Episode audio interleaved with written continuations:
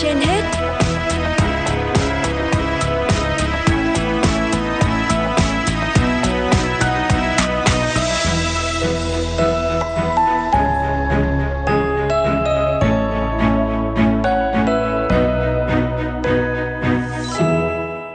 Võ Nam và Phương Nga xin kính chào quý vị thính giả đang theo dõi chương trình Sức khỏe trên hết của Đài Phát thanh và Truyền hình Hà Nội. Thưa quý vị và các bạn, từ vụ trùm ca ngộ độc xảy ra gần đây ở Quảng Nam do ăn cá chép muối chua, các chuyên gia lên tiếng cảnh báo về nguy cơ ngộ độc xuất phát từ thói quen ăn uống hàng ngày, đặc biệt là ngộ độc chất kịch độc botulinum, trường hợp nặng có thể dẫn tới suy hô hấp, liệt cơ.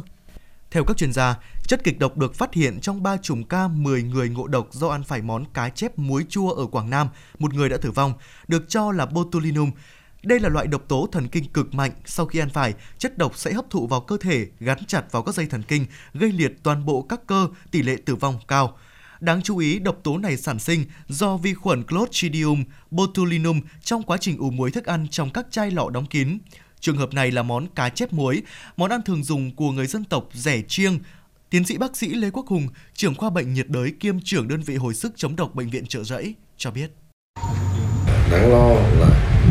đây là cái món ăn uh, của người dân tộc và, và cũng khá thường xuyên. Uh, trong một thời gian sắp tới thì có lẽ là nó cũng có một cái lễ hội uh, vào khoảng tháng tư này, là cái món ăn này là cái món ăn mà người ta rất là thường dùng, uh, với một cái mức độ là xảy ra ở ba nơi, ở ba xã khác nhau, và, và không phải do một công ty sản xuất ra mà là do người dân tự làm ra, thì cái khả năng mà nó bị lây nhiễm ở một cái chủng mới có thể xuất hiện. Hiện có ba ca đang phải thở máy đã được sử dụng thuốc giải độc botulinum antitoxin Heptavalent, còn gọi là bê a tê, do Bệnh viện Chợ Giấy cung cấp. Hai ca khác vẫn đang trong quá trình theo dõi do chưa đến thời điểm sử dụng thuốc giải. Điều lo ngại là thuốc giải kịch độc này là loại biệt dược quý hiếm, không dễ mua ngoài thị trường và giá cả cũng rất đắt đỏ. Tiến sĩ bác sĩ Lê Quốc Hùng nói. Cái thuốc bê a tê là cái thuốc mà hàng đầu thế giới rồi, chính vì cái cực kỳ hữu hiệu đấy và cũng chỉ có một công ty trên toàn thế giới sản xuất nó, cho nên nó trở thành là rất là hiếm và quý. À, cái giá của công ty đưa ra à, chào bán trên thế giới chung là khoảng tám nghìn đến tám nghìn đô la một lọ.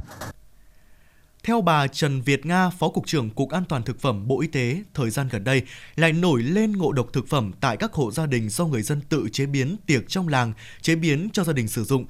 Các ca ngộ độc này nặng bởi nhiễm độc tố của botulinum, vi khuẩn Clostridium botulinum sinh ra trong môi trường yếm khí. Vì thế, bất cứ sản phẩm nào đóng hộp, không riêng pate, thực phẩm hun khói, thực phẩm lên men yếm khí, thịt cá ướp, thực phẩm bảo quản trong môi trường yếm khí đều có thể sinh ra vi khuẩn này. Các vụ ngộ độc do botulinum vốn rất hiếm gặp, nhưng thời gian gần đây gặp nhiều liên quan đến những bữa ăn tự nấu, chế biến thủ công tại hộ gia đình. Trào lưu bảo quản thực phẩm hút chân không, đóng hộp thực phẩm không đúng cách là nguy cơ rất lớn nhiễm độc tố chết người botulinum. Hậu quả của ngộ độc botulinum thường rất nặng nề, nguy cơ tử vong cao hoặc ảnh hưởng lâu dài tới sức khỏe.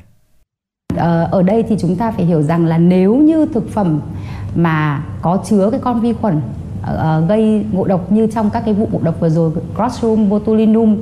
nếu như mà nó gặp điều kiện phù hợp, tức là điều kiện không có không khí, ở đây cụ thể như phía trong thịt hộp, trong đồ hộp, trong rau quả đóng hộp, hay là các cái thực phẩm đựng, đựng trong cái túi hút chân không với điều kiện không có không khí, thì con vi khuẩn đấy nếu vẫn đang uh, vẫn chưa bị tiêu diệt, nó vẫn có tồn tại ở trong thực phẩm, thì với điều kiện đó nó sẽ sinh ra độc tố, và chính cái độc tố botulinum đó sẽ gây những cái ngộ độc trầm trọng trong thời như là một số cái vụ điển hình vừa xảy ra.